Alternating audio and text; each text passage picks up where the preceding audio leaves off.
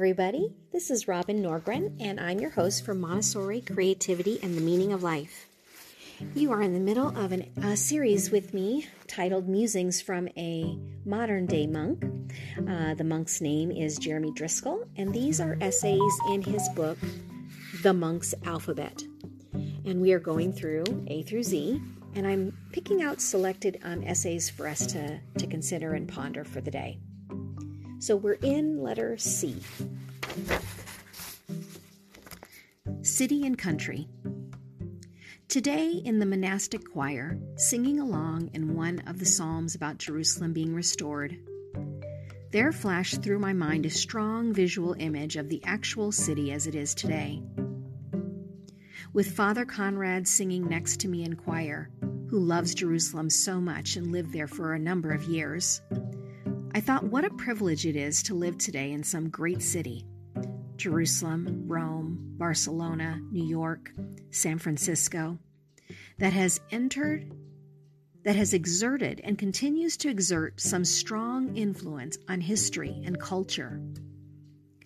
To live in such a city, even as just one of millions, is to be a part of something grand. Then I wondered if I am living anything mm. less grand out here in the country where I am. And I think not. Yet there is probably no need to contrast country with city and to imagine one is better than the other. Today I'm letting the life of the city, how glorious it is to be a part of it, be a guide for me in discovering something important, something historical and cultural about being a citizen of a particular piece of country. It is perhaps less obvious, but rather, but there is a grandeur waiting to be discovered in my living in this portion of the valley, in this particular season of the year. A grandeur comparable in scope and in importance to the grandeur of being a part of Jerusalem or Rome or one of the other greats. Jerusalem can be a guide, indeed, God so intended it, to living in any city on earth and in any piece of country. I have sung of this often out here in the country in another psalm. Of Zion we shall see, one and all were born in her. People shall be enrolled, saying, This one was born in her all sing and dance, saying, All my origins are in you. Psalm 87, 5 through 7. C is for clumsy. All my longing, all my restlessness, my worry, my sense of failure. Perhaps all this is just my clumsiness at finding myself in contact with the divine and eternal realities in which I am immersed. I mean, God. I am immersed in God through the finite forms He has created and placed among us as a means for touching His infinite form.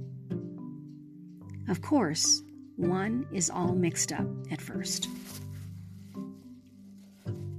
C is for connections passing full and near perfect days in an Oregon summer, has a strange effect of etching more clearly in my memory and mind certain scenes from Europe.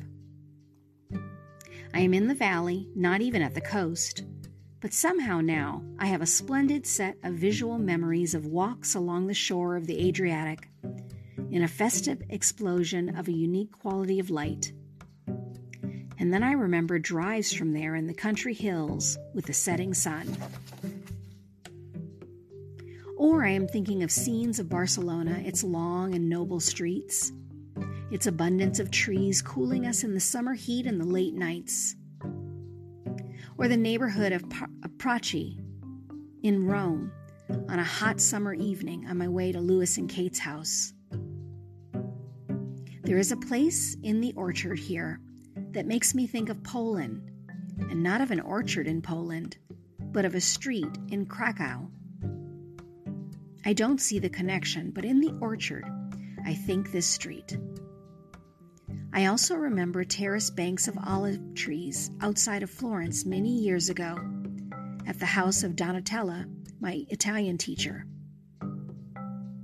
Or Mount St. Victoire in Provence during a summer there, and pictures by Cezanne. One world, my one life, mysterious, waiting to be understood connections. C is for contemporaries. We think of our families and relatives. We think of our nation and race. We regard the, the geographical unit in which we live. We identify with others of our same faith. In all these ways, we find the bonds that establish us in relation to others. Not everyone is included. We need a set of relations. We cannot be connected evenly to one and all. But there is another kinship that we tend perhaps too much too much to overlook. I mean the tie with my contemporaries. All the people who are alive now while I am alive, and this across different countries and any culture. Reflecting on this, I find a kinship strangely strong. The thought inspires a tenderness in me for all others who are alive now in the same period of human time in which I too have appeared. It reveals a potential relationship and bond with anyone at all who is alive while I am, from whatever land or whatever culture.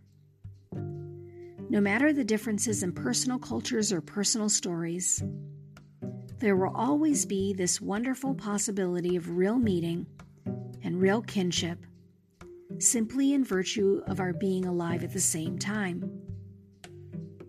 Everybody else is on a schedule different from mine, but our times overlap. Older people are still alive and can relate to me. They're junior. And I am able to meet any of those who got started after me and we can have real points of contact. The world moves along in this way. The web is immense.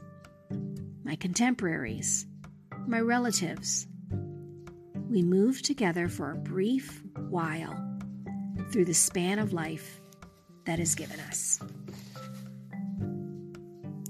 Well, I'm hoping that you're enjoying these essays, and I hope that this offers an opportunity for you to sit and reflect Make sure and share this with a friend or someone you think might be encouraged by this kind of conversation. Find all the work that I do on www.robinnorgren.com. Thanks so much for stopping by.